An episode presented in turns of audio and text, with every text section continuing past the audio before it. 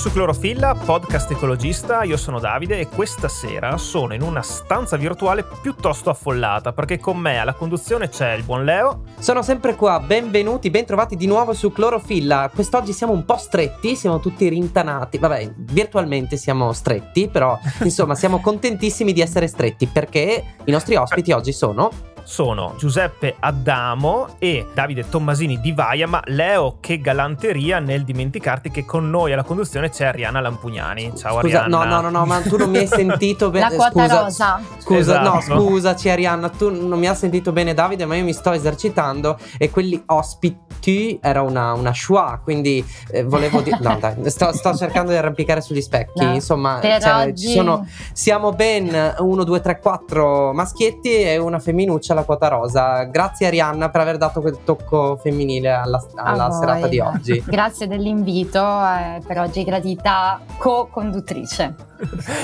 Insomma, e grazie anche ai nostri ospiti Giuseppe e Davide. Ciao ragazzi.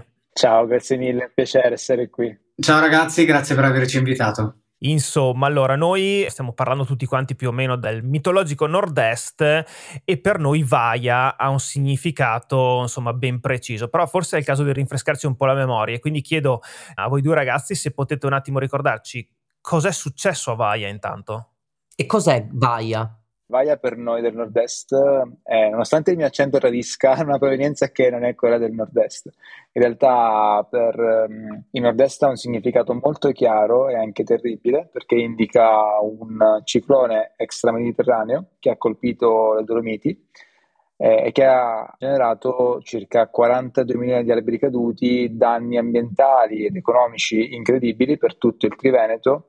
È stata la tempesta che negli ultimi 50 anni ha cagionato più problemi dal punto di vista climatico ed è la prova che qualcosa sta accadendo nel nostro pianeta e che le conseguenze dei cambiamenti climatici sono reali e possono produrre effetti imprevedibili. Una tempesta che è accaduta qualche anno fa, nel, nel 2018, quindi il fatto che ci sia stato un precedente in un certo senso costituisce anche una certa di, di timore, di aspettativa nei confronti del futuro. Insomma, voi fate anche divulgazione, parlate di quello che è successo e la vostra attività si occupa anche di raccontare quello che succederà in un certo senso. Siamo pronti per la prossima vaia? Non si è mai pronti purtroppo, Oh, no. perché gli studi dicono che questi fenomeni eccezionali sono destinati a crescere, quindi bisogna capire come mitigare gli effetti dei cambiamenti climatici. E una soluzione tra le tante che si possono trovare è proprio quella che abbiamo ideato noi con Vaia, quindi quella di intervenire dopo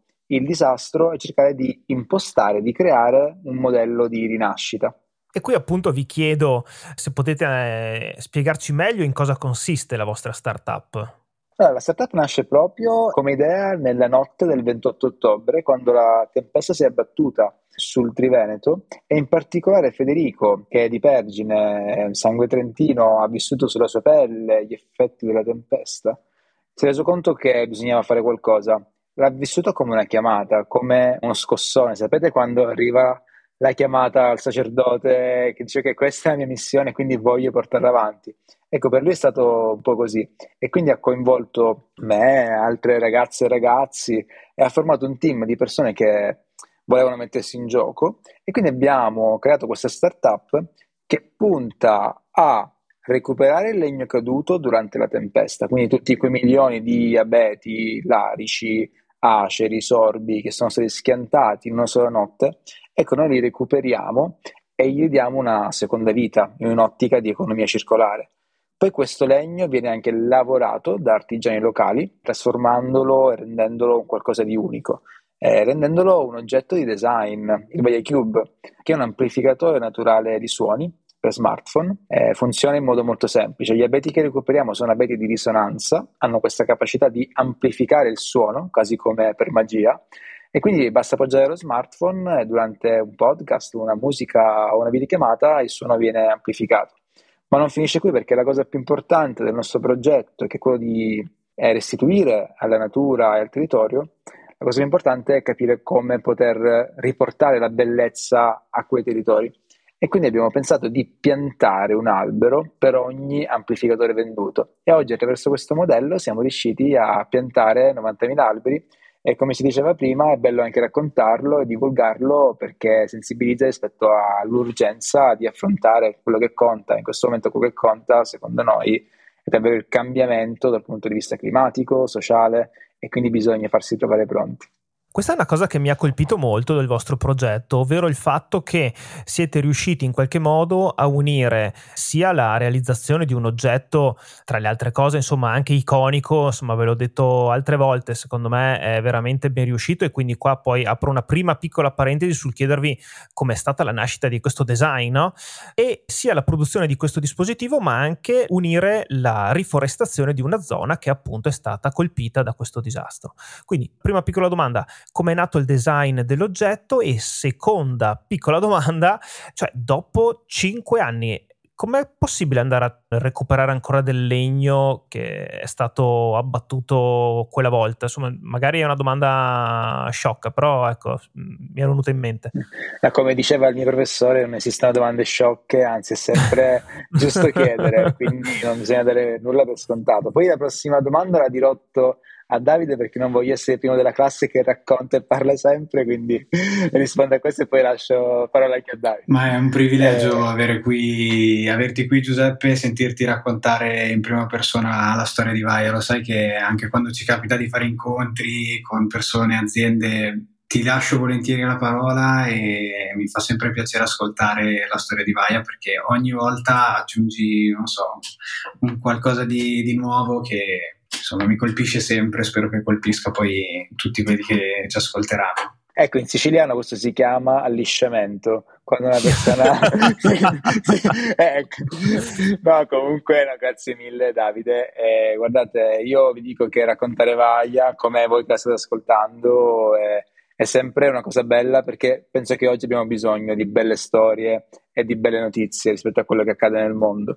E quindi racconto una cosa bella perché pensate che il design dell'oggetto nasce dal nonno di Federico, eh, il quale gli aveva regalato questo oggetto, questo amplificatore piccolo in legno di acacia e di noce. Ma Federico si è innamorato dell'oggetto, è rimasto impressionato dalla sua capacità di propagare il suono, perché come immaginate il legno ha questa capacità di propagare il suono ancora di più gli abeti rossi ma con l'effetto tromba che, diciamo, che viene dato dal cono, eh, il suono viene ancora più amplificato. Quindi questo qua è il concept iniziale. Poi, come potete immaginare, abbiamo coinvolto vari designer nella prototipazione dell'oggetto finché non siamo riusciti a creare la giusta forma e le giuste anche caratteristiche.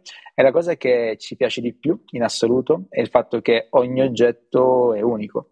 È unico perché? Perché c'è proprio l'artigiano che spacca il legno con un colpo d'ascia, spacca la cassa di abete e il legno si apre e si spacca sempre in modo diverso. Quindi non ci sarà mai una spaccatura che è uguale all'altra e questa spaccatura nasce proprio dall'artigiano Giorgio, dal maestro artigiano, che stava passeggiando nei luoghi colpiti dalla tempesta Vaia, nei boschi dove gli alberi sono caduti, è rimasto ferito da un tronco caduto e ha pensato che io questa ferita che porto con me voglio trasmetterla, voglio che sia anche presente nel mio oggetto ed è quindi così che il Vecchio ha questa ferita che ci ricorda che le ferite che abbiamo tutti noi esistono, ma quello che conta è saperle rimarginare e sapere anche come rialzarci anche dopo una caduta. Eh, in termini di ricostruzione, visto che il, il cubo sta comunque portando parallelamente anche la, la, piantagione di nuovi alberi, quindi la, la, ricostruzione delle foreste. Io ho altre due domande e riguardano il fatto che uno si può ricostruire la foresta come era prima? Ha senso ricostruire la foresta come era prima o deve essere una foresta che sia pronta a fronteggiare le conseguenze del cambiamento climatico? E la seconda invece riguarda la nuova calamità che attacca le foreste indebolite da Vaia, ovvero sia quella di questo parassita, questo bostrico che va a vivere dentro, un, si tratta di un insetto che trova particolarmente clima facile, in un clima più riscaldato e, e va a parassitare le piante già indebolite dalla tempesta e uccide eh, gli alberi subito dopo il, i danni subiti dalla tempesta. Quindi eh, alla tragedia si aggiunge un'altra tragedia. Ricostruire la, la foresta in quest'ottica prevede anche che si agisca direttamente contro questa nuova minaccia? Bellissima domanda, anzi bellissime domande. Io dovrei prendere un taccuino e segnarle tutte, perché ho paura poi di dimenticare le risposte. Anzi, rispetto a quello che si diceva prima, vi dico che ancora c'è tanto legname che va recuperato. Le stime indicano che parliamo di circa un 20% di legno rispetto ai milioni di alberi caduti. Eh, per ripilogare i tuoi punti, Leo, ti dico che la risposta è che no, il bosco non sarà più come quello di una volta la prima cosa. La seconda cosa è che sì, il bostrico tipografo, il nome di questo coleottero che sta proliferando in Trentino, avrà danni importantissimi ed è per questo che è importante recuperare anche il legno caduto e piantare nuove piante sane. Torno indietro e vi dico che eh, in passato sono state generate delle monoculture di abeti rossi che erano alberi molto redditizi ai tempi, dopo, parlo del, del secondo dopoguerra, per vari motivi e che quindi il Trentino ne è pieno. Però la tempesta Vaglia ha mostrato come fossero alberi anche fragili e che molti sono caduti proprio perché non avevano apparati radicali profondi. Quindi il bosco del domani non sarà come quello che avevamo negli anni precedenti. Anzi, si dice, secondo i report dei forestali, che dovremmo aspettare almeno 100 anni perché il bosco torni come prima e probabilmente non sarà nemmeno più abitato da tanti abeti rossi, ci saranno più eh, aceri, ci saranno più larici, perché l'abete rosso in questo momento è la vittima preferita da questo parassita che sta davvero decimando tantissimi alberi. Pensate che oggi ero con un giornalista nella cima di Panarotta, eh, c'erano alberi rossi e gialli ovunque, sterminati, colline sterminate di montagne sterminate di alberi colorati così, sembrava che fosse il colore autunnale, invece proprio il bostrico che purtroppo quando va a cibarsi dell'abete lascia l'albero in piedi e lascia l'albero senza quel tipico verde, lasciandolo appunto giallo e rosso. Uh-huh. Quindi il bosco diverso e dovrà essere più resiliente. Però confidiamo che il bosco, come la società umana, abbia la capacità di affrontare queste sfide. Perché non so se avete mai letto i libri di Stefano Mancuso, io no, però vi sto cominciando a leggere, vi invito a, le- vi invito a leggerli. Parlano tantissimo di come il bosco ragiona come una comunità, di come gli alberi si aiutano tra di loro, comunicando anche informazioni importanti per la sopravvivenza, capendo anche come, mm-hmm. scambiandosi anche nutrienti, quindi ci rendiamo certo. conto che forse il bosco ragiona un po' come una società, quindi le persone più anziane cercano di tramandare la saggezza ai più giovani. Quindi c'è questa cosa del di solito si fa un racconto di un passato glorioso, tutto naturale, ma insomma c'era un passato dietro, c'era la preparazione di un terreno che poi è crollato con il cambiamento climatico, con le tempeste, con l'aumento delle temperature, dovuto a una monocultura. Già una monocultura preesistente di abete rosso aveva, aveva già indebolito in partenza il bosco, che ora si ritrova stremato per la sommatoria di varie cose. Si auspica un bosco più diverso, più biodiverso, che permetta di resistere meglio alle sfide del futuro. Assolutamente sì, è fondamentale, sarà fondamentale anche per il futuro perché quello che abbiamo imparato è che la biodiversità, quindi la ricchezza, come in una società, aiuta a essere più flessibili e affrontare certo. meglio le sfide. Io sì, mi inserisco perché ho partecipato al vostro evento che avete organizzato a settembre in zona Folgaria, la Foresta degli Innovatori, che tra l'altro approfitto per farvi un'altra domanda dopo in merito. E infatti mi ricordo che al momento della piantumazione non abbiamo piantato dei piccoli abeti, per quanto ci assomigliassero molto, ma un'altra specie che adesso sono sincera non, non ricordo il nome. L'arici, l'arici perché hanno un ottimo apparato radicale e servono anche a proteggere le comunità dal rischio idrogeologico, perché quando piove tanto eh, hanno questa capacità di assorbire l'acqua piovana e di rilasciarla in modo più distribuito e più equilibrato. Infatti è stata un'esperienza molto utile perché io mi sono occupata anche di forestazione, diciamo, nella vita, ma non sul campo. E mi ha fatto rendere conto di quanto è difficile riforestare, perché ovviamente noi parliamo di alberi, ma in verità sono alberi molto giovani che impiegheranno decine di anni per diventare gli alberi che abbiamo perso.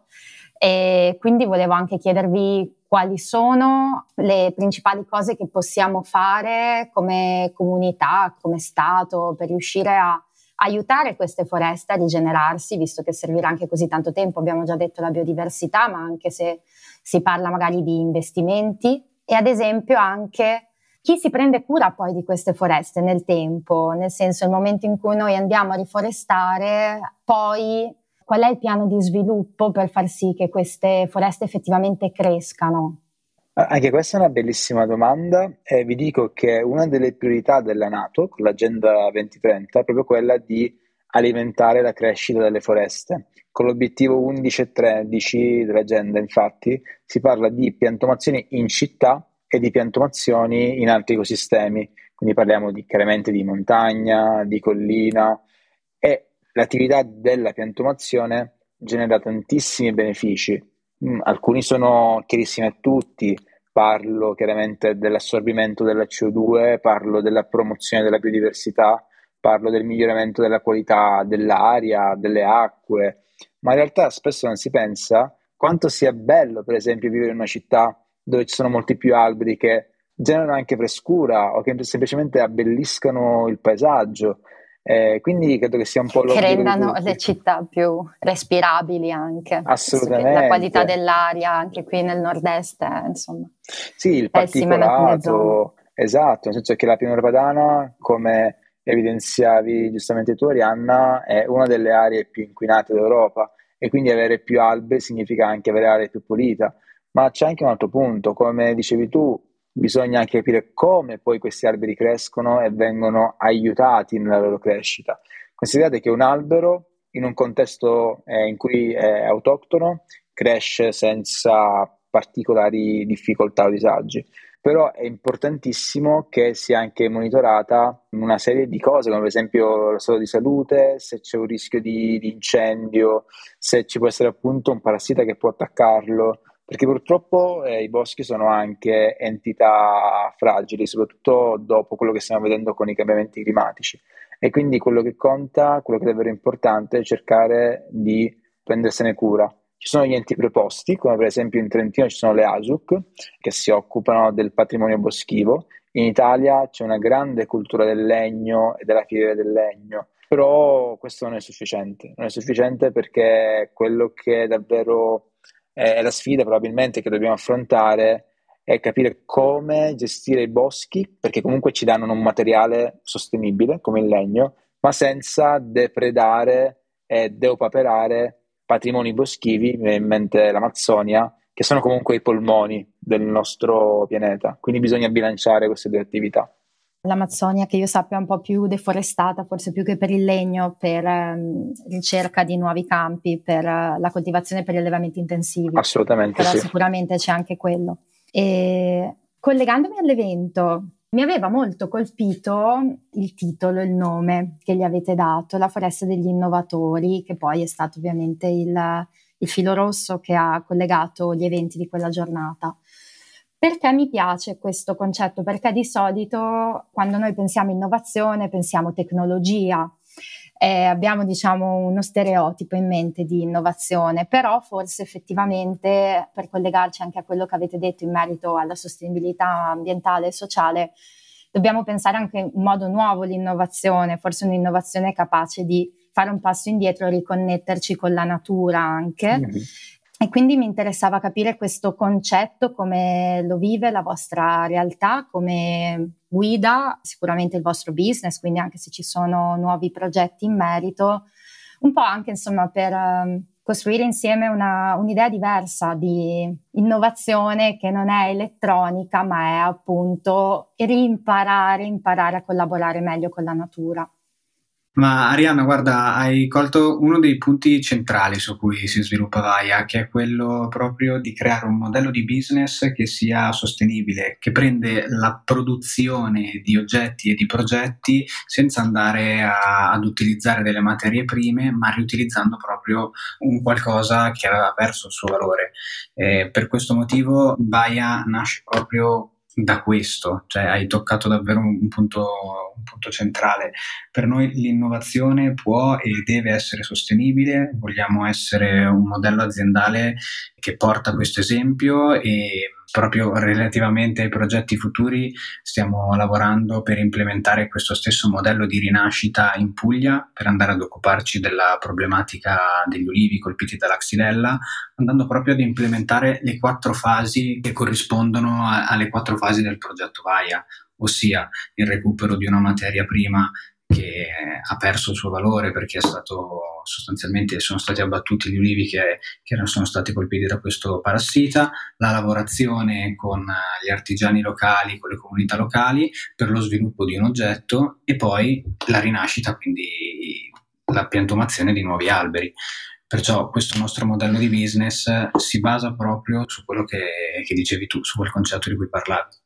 Beh ragazzi, insomma, chapeau di nuovo, complimenti perché mentre parlavate appunto stavo pensando a come foste riusciti ad unire veramente tanti aspetti rilevanti dal riutilizzo di materie prime alla creazione di prodotti dal design efficiente, quindi appunto un amplificatore che funziona senza ulteriore energia, l'utilizzo di materiali eh, in qualche modo sostenibili perché appunto è fatto di legno, quindi sia duraturo ma allo stesso tempo biodegradabile, mettiamola così, e poi per ogni prodotto venduto viene piantumato un albero, quindi si ripristina la situazione della foresta, insomma, veramente tanti puntini che messi insieme fanno un disegno notevole, quindi complimenti di nuovo. Grazie. Prima di chiedervi un consiglio di lettura oppure un film, un documentario, qualcosa da segnalarci, volevo ricordare che Clorofilla è un progetto indipendente che potete supportarci lasciando una recensione dalla piattaforma podcast da cui ci state ascoltando oppure valutare una donazione dal eh, link in descrizione o su clorofillapodcast.it. Allora, caro Davide, caro Giuseppe, non so se avete portato qualcosa da suggerirci. Il mio compleanno è stato settimana scorsa. Giuseppe mi ha, mi ha, regalato un libro e penso che vi porterò questa lettura qui, che è Il tulipano nero di Alexandre Dumas. Devo ancora leggerlo, ma se me l'ha regalato Giuseppe, me l'ha regalato appunto pensando a me. Spero che allo stesso okay. modo possa essere una buona lettura per voi. Beh, dai, insomma, eh, suggerimento davvero originale. Tra un compleanno e l'altro, ecco, adesso poi Giuseppe, la prossima volta ci dici che libri hai ricevuto oggi tu come regalo, ok?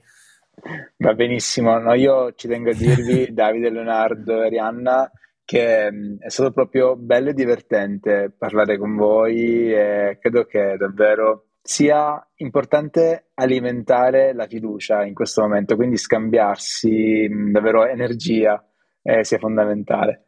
Mh, il libro, io torno a quello che si diceva prima, nel senso che Stefano Mancuso, che è un grandissimo botanico di fama internazionale, ha scritto un libro bellissimo, che in realtà ho letto e che quindi vi consiglio, che si chiama La nazione delle piante e parla proprio del fatto che le piante hanno un'intelligenza incredibile e che riescono a sopravvivere a tantissimi pericoli, sono riusciti a sopravvivere per milioni di anni nel nostro pianeta e si scopre perché, e si scopre come collaborano tra loro, come cooperano e quindi vi invito a leggerlo perché secondo me ci sono tanti insegnamenti che possono servire anche alle comunità umane. Beh, insomma, la visione di Mancuso è sicuramente super affascinante e se non sbaglio era già emerso il suo nome e chissà che non venga a trovarci su Clorofilla anche lui.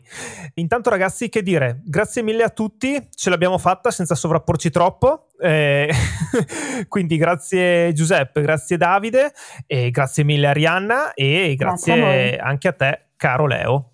Sempre un piacere, sempre un piacere. Eh, adesso dovremmo cominciare a tampinare di messaggi nuovamente Mancuso a questo punto, perché l'abbiamo eh, chiamata. Sì, sì, dai, dobbiamo, dobbiamo, continuare a corteggiarlo, dai. Dobbiamo continuare eh, a corteggiarlo. Grazie a voi ragazzi comunque, è Grazie. stato davvero un piacere, sempre una bella occasione raccontare il, il, progetto Vaia, la nostra realtà e io che ci lavoro relativamente da poco posso dirvi che lavorare Hai qui... già messo radici. Eh. questa è bella, bella questa bella. è proprio bella, Leo. no, no scusa, ho dovuto, entrare, ho dovuto entrare in scivolata. Ma, ma era giusta, era giusta.